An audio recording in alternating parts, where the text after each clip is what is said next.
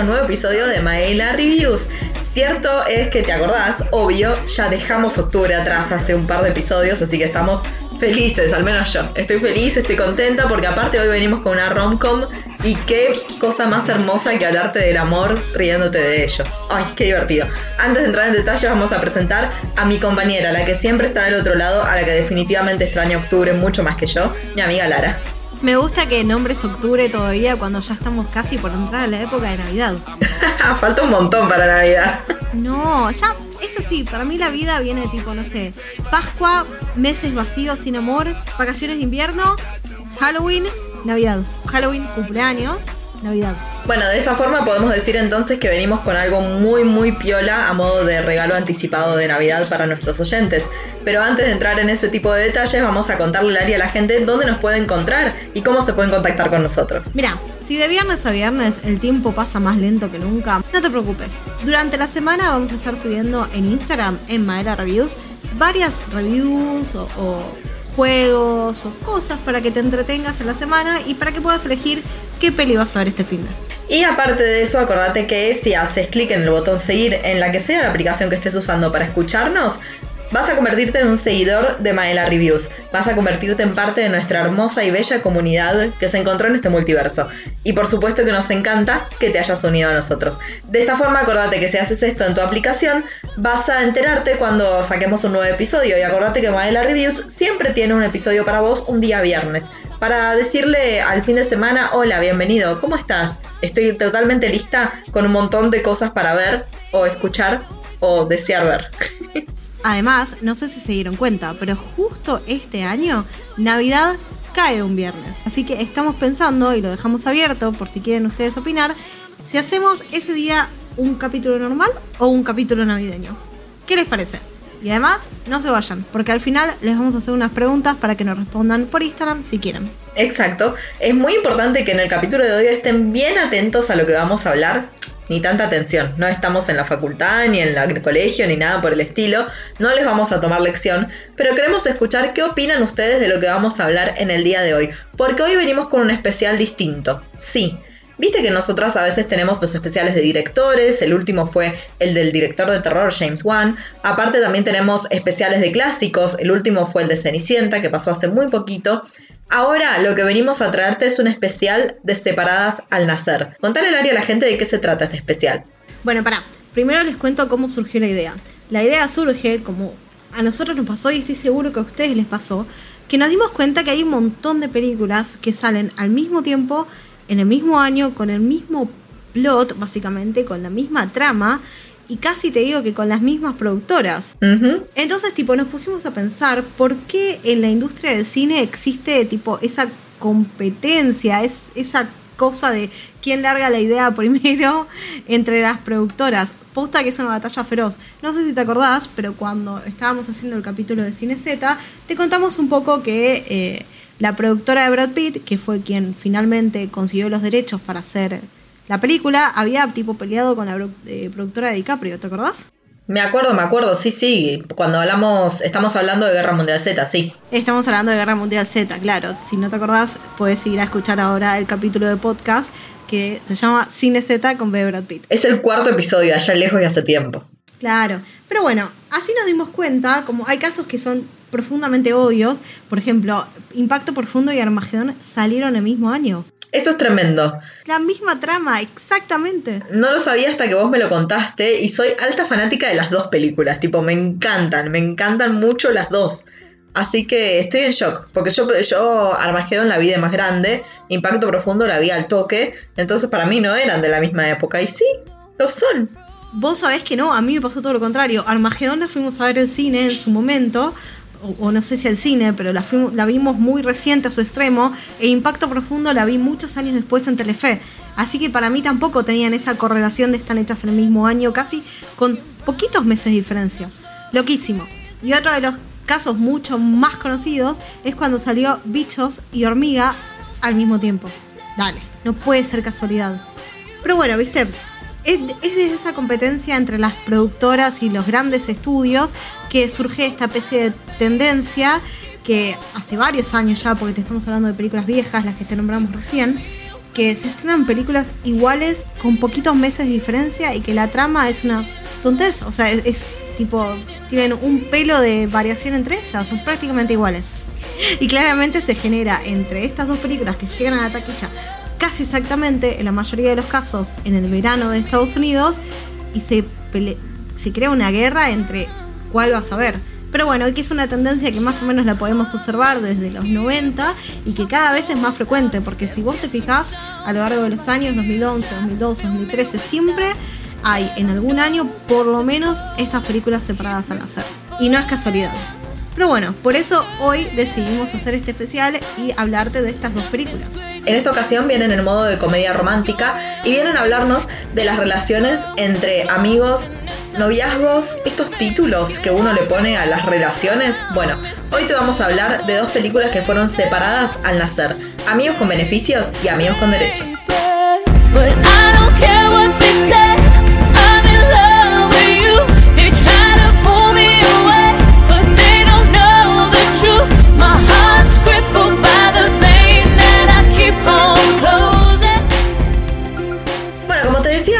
A hablarte de Amigos con Derechos y Amigos con Beneficios.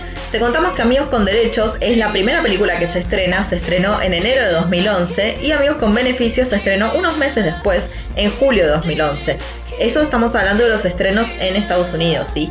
Acá llegaron unos meses después igual. Amigos con Derechos fue más correcta en el momento de su estreno porque es una comedia romántica y se estrenó en la semana de San Valentín.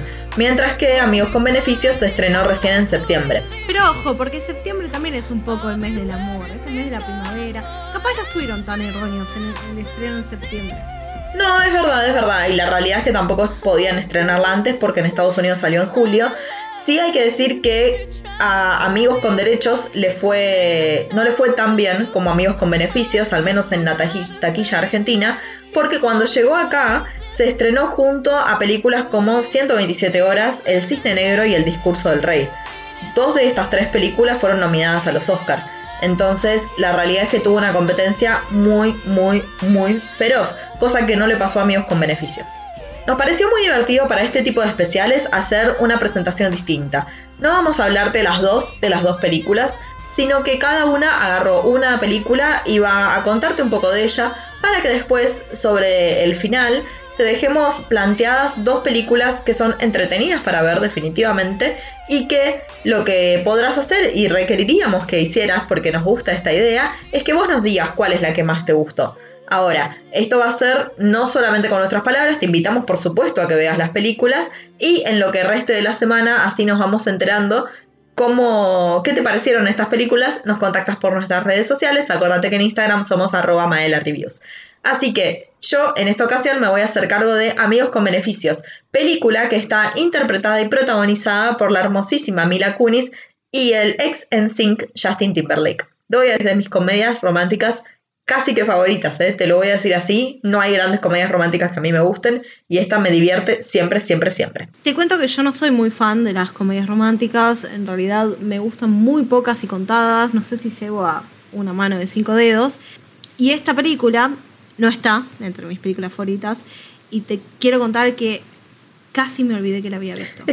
Así de poco memorables. Yo esta película la fui a ver al cine en su momento y cuando nos estábamos preparando para este capítulo dije, bueno, voy a ver que... Me acordé toda la película después, pero tipo, literalmente se borró de mi cabeza. Pero bueno, yo te voy a contar un poco de Amigos con Derechos, casualidad que se llama así el nombre, que está protagonizado por Natalie Portman y Ashton Kutcher. Pero no es todo, porque esa película está dirigida por Ivan Reitman, que es un muy conocedor de cómo hacer comedias que realmente funcionan. Así que quizás tendríamos que hacer un especial de directores de él y hablar de nuevo de esta película como la cagada que se mandó en este multiverso. Bueno, nosotros te vamos a hablar entonces de una especie de rivalidad que te vamos a presentar acá, pero la realidad es que las películas fueron rivales por cosa de las productoras, nada que ver con los actores. Sin embargo, es interesante pensar que en ese mismo año, te lo mencionábamos, fue con el estreno de Amigos con Derechos acá en Argentina, se estrenó El Cisne Negro. El Cisne Negro es una película dramática increíble, zarpada, estuvo nominada al Oscar, tenés una review hermosa que subimos a nuestra cuenta de Instagram hace un tiempo, y habla de la rivalidad entre Natalie Portman y Mila Kunis. También habla un montón de los demonios internos de Natalie Portman, ni hablar porque la rompe toda en esa película, pero te prometo que vos ves Amigos con Beneficios, que es protagonizada por Mila Kunis, y ves El Cisne Negro y no la vas a reconocer. Por supuesto que no. Ya sabemos de la calidad actoral de Natalie Portman, pero definitivamente yo en ese momento no sabía que Mila Kunis era lo que podía llegar a ser y a mí con El Cisne Negro me cerró la boca completamente. Es otro tipo de personaje y es wow.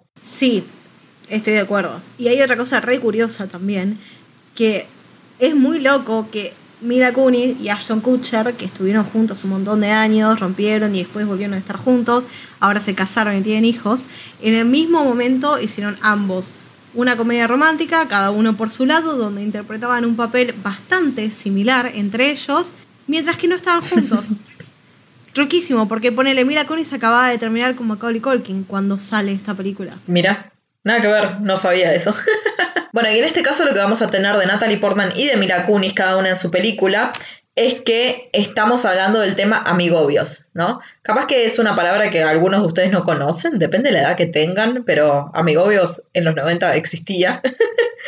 en ambas películas, tanto Natalie como Mila son mujeres muy fuertes que no quieren caer rendidas ante el chulazo de turno, ante el pibe lindo del, del momento. En este caso va a ser Ashton para Natalie Portman y Justin Timberlake para Mila Kunis. Y bueno, van a tener que ver cómo lidian con todo eso. Obviamente que desde el lado de los hombres también hay ciertas negligencias y cosas que no quieren hacer. Pero vamos a contarte un poquito ahora sí sobre las películas específicamente. Arrancamos entonces con Amigos con Beneficios, esta película que está producida por Castle Rock y Screen Gems, ambas productoras que tienen algo que ver con Columbia, a pesar de que Castle Rock es una productora independiente, pero está totalmente relacionada con Columbia y directamente Screen Gems es una productora que es el brazo derecho o un pedazo de cuerpo que le sale a Columbia, podemos decirlo así. Y vamos a contarte de los dos personajes que son realmente los que importan, porque en este caso es Dylan, que es Justin Timberlake, un pibe muy familiero que vive en Los Ángeles, donde trabaja como director del departamento de arte de una empresa muy chiquita. Es muy bueno en su trabajo y consigue que lo busquen desde Nueva York. No es algo que él buscaba, sino que ocurre. Él le gusta mucho estar rodeado de su familia, así que esto va a ser una situación que lo va a poner en jaque. Irse de Los Ángeles para vivir en Nueva York y abandonar a toda su familia por un trabajo. Bueno, esto es lo que le va a proponer Jamie, que es el personaje interpretado por Mila Kunis. Jamie es una mujer recontra independiente que tuvo una crianza muy distinta a la de Justin, alejada de su familia, que se lleva más o menos con su madre y es todo lo que sabemos y ama Nueva York. Es realmente fanática de ese tipo de personas que adoran la ciudad, una ciudad como Nueva York, aparte que no es como cualquier otra ciudad, y ella trabaja en una agencia de recursos humanos donde le asignan conseguir al personaje de Dylan, porque es muy muy bueno en su trabajo, para que maneje el departamento artístico de una mega empresa de Nueva York. Ahora, esto va a ser también un tema de conversación dentro del plot de la película, dentro de la trama de la película. Jamie necesita de Dylan por una cuestión económica, porque a ella le pagan comisión, porque Dylan trabaje donde trabaja. Entonces, primero es el tema de que Dylan acepte trabajar en Nueva York y aparte después es el tema de que por los problemas que van a tener entre ellos, si Dylan se quiere ir y renunciar a ese contrato, Jamie pierde su comisión. A pesar de las dudas que tiene Dylan de irse de Los Ángeles para trabajar a Nueva York, él termina firmando el contrato. El tema es que se muda a Nueva York sin conocer absolutamente a nadie más que a Jamie. Así que Jamie y él se hacen muy rápidamente amigos. De hecho, Jamie, para convencerlo a él de que se mude a Nueva York, le muestra un día en Nueva York y ahí vemos la fotografía y la espectacularidad de una ciudad como Nueva York. Entonces, te compran por ese lado a nosotros y a Dylan. Eso es lo que hace Jamie. Ambos eh, personajes vienen de rupturas amorosas que los dejaron con una sola certeza, con algo que realmente saben que es que realmente no es necesario involucrar el corazón en cuestiones de físico. Entonces lo charlan entre ellos y un día de la noche a la mañana empiezan a tener una relación entre ellos, pero sin ser pareja, solo sexo. Y eso es lo que va a tratarse en esta película, amigos con beneficios. Ahora, Todo va bien hasta que Jamie le dice que ella está lista para dar un paso más en esa relación o realmente agarrar otra relación, que ella quiere estar de novia y que quiere otro tipo de compromiso. Entonces, bueno, Dylan eh, le dice que no, que él no le interesa eso, Jamie entiende que con él no ese es el camino, así que ella empieza a salir con otro hombre que es un tipo que parece mucho más serio que el personaje de Dylan, que el personaje de Justin Timberlake, y en su quinta cita empiezan a acostarse y tienen sexo y qué sé yo, pero la mañana siguiente el tipo este con el que está saliendo Jamie le dice que él no está interesado en una relación así, así que Jamie lo manda a cagar porque básicamente estuvo con ella por estar y nada más, así que en toda esta situación de desolación y traición que siente Jamie, recurre a su amigo Dylan, porque son amigos al final y al cabo. Ellos realmente cortan su relación sexual y siguen manteniendo una relación como amigos. A pesar de que Dylan igualmente quiere estar con ella, ella en un momento le pone el freno y se acaba. Entonces, para consolarla, Dylan la invita a pasar un fin de semana a Los Ángeles con su familia. Ella medio que no le interesa mucho la idea de pasar tiempo con una familia, porque su concepto de familia no funciona, y termina diciendo que sí. Termina yendo entonces a Los Ángeles, donde se besan y vuelven a estar juntos, pero resignifican toda esta situación sexual que estaban viviendo porque tienen la noche que nunca habían tenido. Es, el, eh, es como la gran diferencia que dicen todas las películas, ¿no? Hacen el amor, no tienen sexo. Son dos cosas distintas. Así que bueno, esto es lo que nos plantean. En Los Ángeles entonces reconectan, pero en un momento Dylan, que está con toda su familia, le dice a la hermana que, ella, que él no tiene sentimientos por ella y ahí es cuando Jamie lo escucha, se siente recontra destrozada, se vuelve para Nueva York y no quiere saber nada con Dylan. Por supuesto que cuando vuelve para Nueva York, Dylan no sabe que ella escuchó esto y no sabe por qué se fue y no sabe qué le pasa a ella, ni tampoco sabe qué le pasa a él con ella, por qué le está afectando tanto que ella no le hable. Entonces, después de un tiempo distanciado, se reencuentran y ella le dice todo. Le dice todo lo que había escuchado, lo que ella sentía por él y que él no estaba dispuesto a eso, entonces que no quiere saber nada con eso. Entonces, ante esta situación de que Dylan está totalmente solo en Nueva York, porque a pesar de que él está trabajando en una empresa, su única amiga sigue siendo Jamie y en este momento ya no está más, decide rescindir su contrato y volverse a Los Ángeles. Ahí es cuando te decimos que esto va a afectar el trabajo, directamente el bolsillo de Jamie, así que se vuelven a encontrar para que Jamie le diga, escúchame qué te está pasando y qué sé yo, y en ese momento deciden que es una gran ocasión para sincerarse el uno con el otro y se ponen a hablar de qué es lo que realmente busca cada uno de ellos.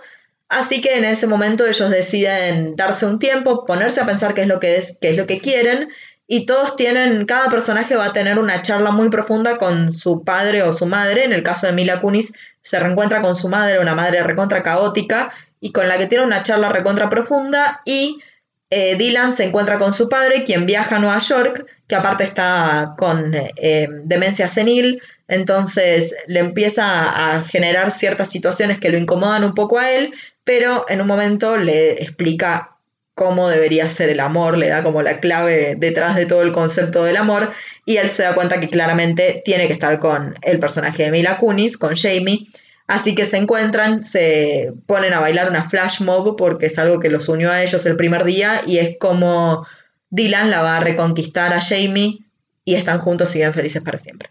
Ese es el pequeño plot que te podemos contar, capaz no tan pequeño, pero hay cosas muy divertidas para contarte al respecto. Primero vamos a hablar de las escenas de sexo que en general son claramente graciosas, o sea, realmente son dos amigos que están teniendo sexo porque se divierten y están incómodos el uno con el otro por momentos. Y Mila Kunis dijo que realmente estaba guionado para que esto fuera así, no para que fueran escenas de sexo totalmente sensuales, al contrario, si no tenía que ser realmente dos amigos que se estuvieran conociendo en un aspecto que capaz no todos se conocen, así que eso me parece que está súper bien guionado y está perfectamente llevado a la práctica por ellos. Em, otra cosa que está perfectamente llevada a la práctica es el trasero de Mila Kunis, porque sí, Mila Kunis en esta ocasión, a pesar de que su físico es muy muy bueno, no podemos decir que no, bajo ningún concepto. Ella en esta película tiene un doble de traseros. sí, ¿te acordaste de Joey eh, haciendo en Friends del doble de traseros, de traseros de Al Pacino? Bueno, pobre Joey no consiguió el papel, pero acá alguien, que no sabemos quién es, alguien hizo de doble de traseros de Mila Kunis. Como apreciación personal, la verdad es que es una película que a mí me divierte mucho, no aporta nada nuevo, no dice nada nuevo al mundo de la comedia romántica, eso seguro que no. Sin embargo, la química que hay entre los dos personajes, entre los dos actores, en realidad es innegable y es más que suficiente para llevar a cabo esta hora y pico de película. No, pero es re interesante. Leyendo una entrevista con ella, le preguntaron por qué no quería, tipo, por qué toma esa decisión de conseguirse un doble de trasero, como Al Pacino. Y dice que, tipo, mostró una vez en su juventud un, el costado de sus pechos, un side boob, que, y dice que, tipo, se arrepintió. Entonces que decidió que a partir de ahora los, las cosas importantes para el desnudo iban a tener sus dobles. Bueno, mira, re interesante la verdad. Nada que ver con lo que te voy a ver yo, pero justo en la película Amigos con Derecho, lo único que se ve eh, de Natalie Portman es el trasero. Es la única parte que tipo mostró en su película que es originalmente de ella, no tuvo doble en esa película. Bueno, y como vos nos, contabas que el personaje de Justin se iba de Los Ángeles a Nueva York, yo te traigo de nuevo a Los Ángeles, donde se va a dar lo que pasa en esta película. Primero tenemos a nuestros protagonistas. Por un lado tenemos a Emma, que es Natalie Portman, que es una doctora talentosa, ponele, porque es la protagonista, entonces todos tienen tipo, la doctora, que justo está haciendo su residencia en un hospital universitario, en el que cada vez que se lastima un personaje, siempre van a ese hospital, en todos Los Ángeles.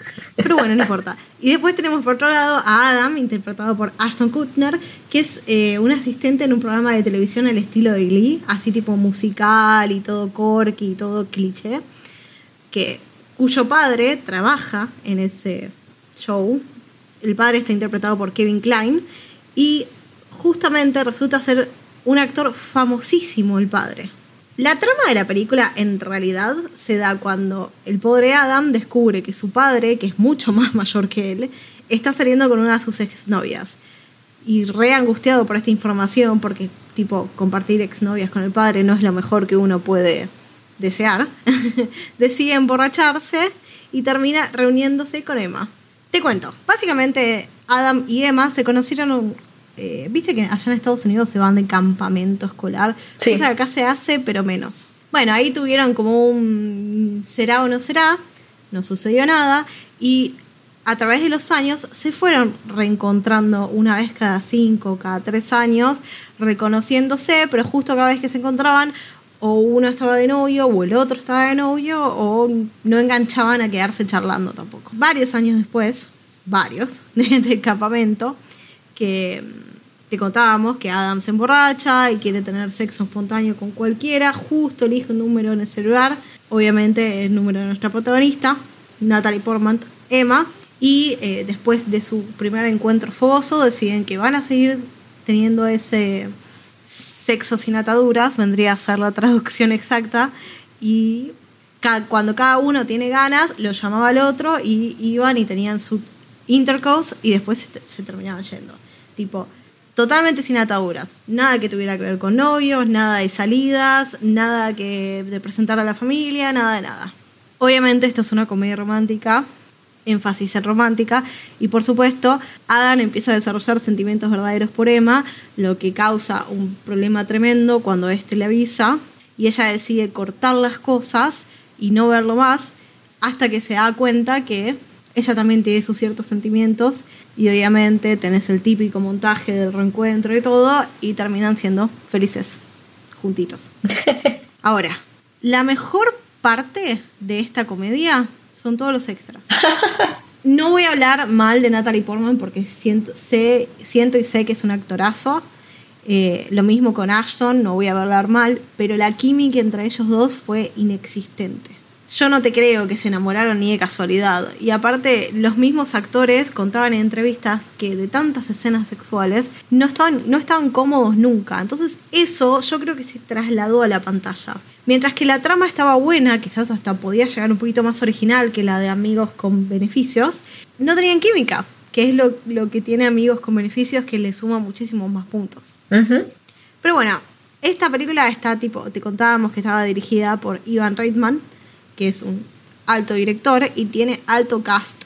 Está Greta Gerwig cuando trabajaba y no dirigía, Mindy Ka- Kaling y también está Luda Christ, O sea, actorazo. En Amigos con Beneficios, el único realmente destacable es Woody Harrelson, que hace un papel muy, muy cómico y a quien amamos. Bueno, ponele, mi escena favorita de la película es, en un momento, Emma le cancela a Adam y le dice que no se quiere juntar porque ella está indispuesta y qué sé yo, qué sé cuánto. Entonces, Adam compra cupcakes para todos los roommates de Emma y para ella, porque vive en, una, en un muy, muy pequeño departamento con un montón de cohabitantes, vendría a ser. Y cuando llega ahí se da cuenta de que están todas indispuestas y que están todas tipo sincronizadas y sintiéndose mal y qué sé yo, qué sé cuánto. Y el chabón lo que hace, se le ocurre, porque hablemos que es 2011 y a nadie más se le hubiera ocurrido en la vida, le hace a Emma, su amigovia, un CD para escuchar cuando está menstruando. No solo un CD para escuchar cuando está menstruando, sino que tienen canciones como Even Flow, como Keep Bleeding, Keep, Keep Bleeding Love. Como, no sé, Sunday Bloody Sunday, tipo canciones así específicas y to the point. Esa escena es muy graciosa, no solo por ellos dos, los chistes, las canciones, sino por la reacción de todos sus compañeros que van escuchando los nombres de las canciones y es gracioso. Yo no te conté un momento favorito mío de la película de Amigos con Beneficios, así que voy a aprovechar este parate y te lo voy a decir. Yo sí que a mí me gusta mucho el personaje de Mila Kunis y por momentos choco con eh, el personaje de Dylan. Porque Dylan es una persona súper, súper, súper vergonzosa, pero mal, y yo no. Entonces, por supuesto, voy más por el lado de Jamie, que lo hace pasar vergüenza en todos lados. Y el momento en el que él se da cuenta de que realmente le gusta a Jamie es cuando lo visita a su padre, que está con demencia senil, entonces en público empieza a hacer cosas como bajarse los pantalones y qué sé yo, entonces él empieza a perder un poco eso de sentir vergüenza ajena por amor por el padre. Y eso me re gusta, y a la larga termina él diciéndole y haciéndose, no diciéndole, pero haciéndole dar cuenta que realmente está enamorado de Jamie. Ah. Vos sabés que justo cuando estaban en la etapa de postproducción de esta película, se, estaban entre que se llame la película Amigos con Derecho, estaban entre que se llame Amigos con Beneficios o Fuck Buddies, que sabían que no iba a pasar el rating de la gente encargada del cine, pero cuando se enteraron de que Columbia iba a sacar una película que se llamara Friends with Benefits, decidieron quedarse con el nombre original, que en inglés es Non-Strings Attached, que significa sin ataduras, como dijimos antes. Pero qué loco, ¿no? Porque estamos hablando de dos productoras gigantes que es obvio que hay alguien que está, tipo, revelando secretos. Sí, obvio que más vale que alguien tiene un topo ahí, sin dudas. Y bueno, qué sé yo. No es una película mala, ¿no? Todo lo contrario, es obvio que no es una película na- mala, recaudó muy bien en taquilla.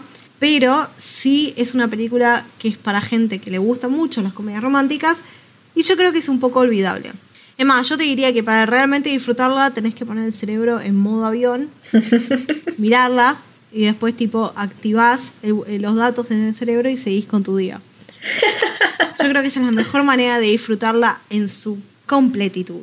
Bueno, bien, me parece muy interesante. Ya acá hemos planteado ambas películas. Es una locura. O sea, te das cuenta, ¿no? Ya escuchaste las tramas, son iguales. Chico gusta de chica, son amigos. Chica gusta de chicos, son amigos. Deciden tener sexo. Casual sex no llega a quedar en casual sex. Intentan convertirlo en algo más, no funciona. Después vuelven y está todo hermoso. O sea, es realmente lo mismo, lo mismo, lo mismo. Aparte estamos hablando de Los Ángeles y Nueva York también, o sea que nada, ni siquiera en eso. Es una locura que esto pase. Y mm, te contamos ahora un poco como para ir cerrando ya este tema y todo este episodio especial que hemos hecho de Separadas al Nacer, cómo le fue en la crítica a cada una de estas películas. En este sentido, Amigos con Beneficios recibió un 69% en Rotten Tomatoes, que es el lugar de las críticas claramente, y dice un poco lo que te mencionábamos antes, ¿no? Es un poco una película que no agrega demasiado contenido al género de comedia romántica, sin embargo, la química entre Mila Kunis y Justin Timberlake es recontra suficiente para engancharte. Sí, bueno, también tenés que pensar que Amigos con Derecho le fue peor en Rotten Tomatoes, que es el lugar de las críticas, como decís vos, tuvo un 49%. Ojo, no es malo, es una película que está aprobada técnicamente, pero bastante mal para la calidad de actores con las que contaba, además del equipo de dirección. Sí, en el caso de Amigos con Beneficios, por ejemplo, el director fue Will Gluck, no es un director recontra reconocido ni mucho menos, pero justo antes de sacar Amigos con Beneficios hizo esta película de mm, Jennifer Aniston que se llama Se dice de mí, que en inglés eh, creo que se llama Mrs. Robinson o algo así, porque es justamente la historia de Mrs. Robinson, de generaciones de mujeres que les gustan chicos más jóvenes. Eso también era una comedia romántica y aparte la protagonizaba la increíble Jennifer Aniston, pero definitivamente no pegó tanto para mí como Amigos con Beneficios. En inglés se llama Rumor Has It. Ahí me suena más. Nada, te quería contar que vos, la productora de eh, Friends with Benefits, es Castle Rock. Castle Rock claramente es una productora que está relacionada con Stephen King. De hecho, la productora no aparece en los créditos, pero sí fue productora de la película. Claro, porque nada que ver con su material regular, un- este tipo de, de comedias románticas. Pero pará, antes de irnos, te vamos a dejar acá algunas recomendaciones, porque si realmente te gustan este tipo de películas, hay varias más que también son de estos amigos que están juntos con beneficios y terminan tipo enamorándose y saliendo. Es más, la más conocida quizás de este tipo de películas es cuando Harry conoció a Sally. Clásico. Es un clásico, clásico. Billy Crystal y Meg Ryan con una aparición de Carrie Fisher. Clásico, muy recomendada. Después tenemos también a Forgetting Sarah Marshall, que también, ¿quién está en Forgetting Sarah Marshall? Mila Kunis. No sé cuál es esa película. Es una de las comedias de Judah Apatow. Y está eh, Jason Segel, quien era Marshall en How I Met Your Mother, que estaba saliendo con Kristen Bell, se pelean, va, ella lo deja a él, él está completamente angustiado, se va de viaje a Hawái. Cuando está en Hawái, eh, conoce a Mila Kunis, que trabaja en el hotel, y a la vez se da cuenta que Kristen Bell está con su nuevo novio, que es Albus Snow. Entonces comienzan a hacer como que salen, después claramente comienzan a tener relaciones, después él se da cuenta que estaba enamorado de ella, pero ella se había dado cuenta antes, pero él seguía enamorado de su ex. También es un amigos con derechos que termina enamorándose. Después, si te gusta más el género dramático, más llorar, tenemos una con Anne Hathaway que se llama One Day, que también sale en el 2011. Me parece que ese fue un año del amor. Puede ser. En este caso te cuenta la historia de amor de Anne Hathaway y un actor que a mí no me suena, que se llama James Sturgis, no lo conozco, pero que te cuenta la historia de ellos de amor todos los años en el 15 de julio. Entonces vos vas saltando poquito a poquito viendo cómo avanza su relación. Y si te, sos más Team Ashton que Team Mila, hay una comedia romántica con, el mismo con la misma trama de Cameron Díaz y Ashton Kutcher. Que justo los dos se separan de relaciones y se van a Las Vegas. Y bueno, lo que pasa en Las Vegas queda en Las Vegas. Y la última recomendación, que es la que más me gusta de este tipo de películas, es La Cruel Verdad. Vino acá en español, que se llama The, The Ugly Truth, que está Catherine Hill Ajá. con Gerard Butler, que él tenía un em- programa que se llamaba La Horrible Verdad, o, bueno, The Ugly Truth, y contaba cómo eran las relaciones, y ella que era tipo una casi CEO de un programa, y tipo no podía salir con el vecino doctor que estaba todo hot, entonces tipo empieza como cachondear con Gerard Butler, y bueno, obviamente terminan enamorándose. Pero esas son todas las películas que te podemos recomendar, que son más o menos del mismo género, para que puedas disfrutar este fin de. O siempre digo fin de, pero la puedes disfrutar en cualquier momento de la semana. Sí, eso es lo que tienen estas películas, que no necesitas una recontra mega preparación. Es lo que se llama película pochoclera, claramente son estas películas. Así que haced unos piolos pochoclos y disfrutá de estas películas. De alguna, tampoco te mires todas en una semana porque empalagoso. No. Bueno, y de esta forma, Lari, vamos a ir cerrando este episodio del día de hoy, que la hemos pasado muy bien, nos ha gustado mucho este especial de Separadas al Nacer, que seguramente tendrá muchas más emisiones porque hay contenido, no se hacen una idea de la cantidad de películas que entran dentro de esta categoría. Chicos, tenemos más de 30 ideas de películas separadas a nacer. Es una locura. De verdad que sí. Así que está muy bueno también enterarte que de repente, porque a mí me pasó eso, yo conocí a amigos con beneficios y te digo, me gusta y todo. Y Lari me dice, está amigos con derechos también. No le había sentido nombrar. Yo banco a Natalie Portman, pero no en cosas de romance. No, no, no, no, no. Me gusta más en todos sus otros aspectos. y Ashton, no. Para mí Ashton, no. La respuesta es no. Así que nada, veremos, veremos qué nos puede traer a futuro este especial. Esperemos que les haya gustado y aparte también esperemos que nos escriban a través de nuestro Instagram para contarnos si vieron alguna de estas películas, cuál les parece mejor, cuál resulta la ganadora de esta separación al nacer y qué es lo que creen ustedes al respecto.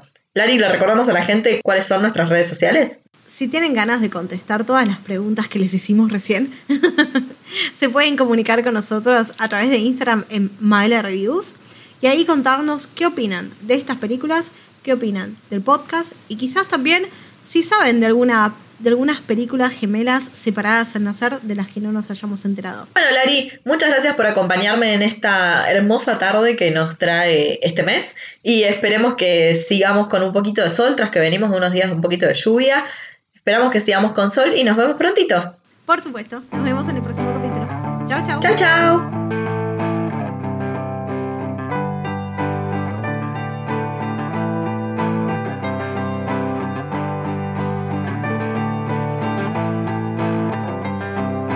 Closing time. Open all the doors and let you out into the world. Closing time. Turn all of the lights on over every boy and every girl.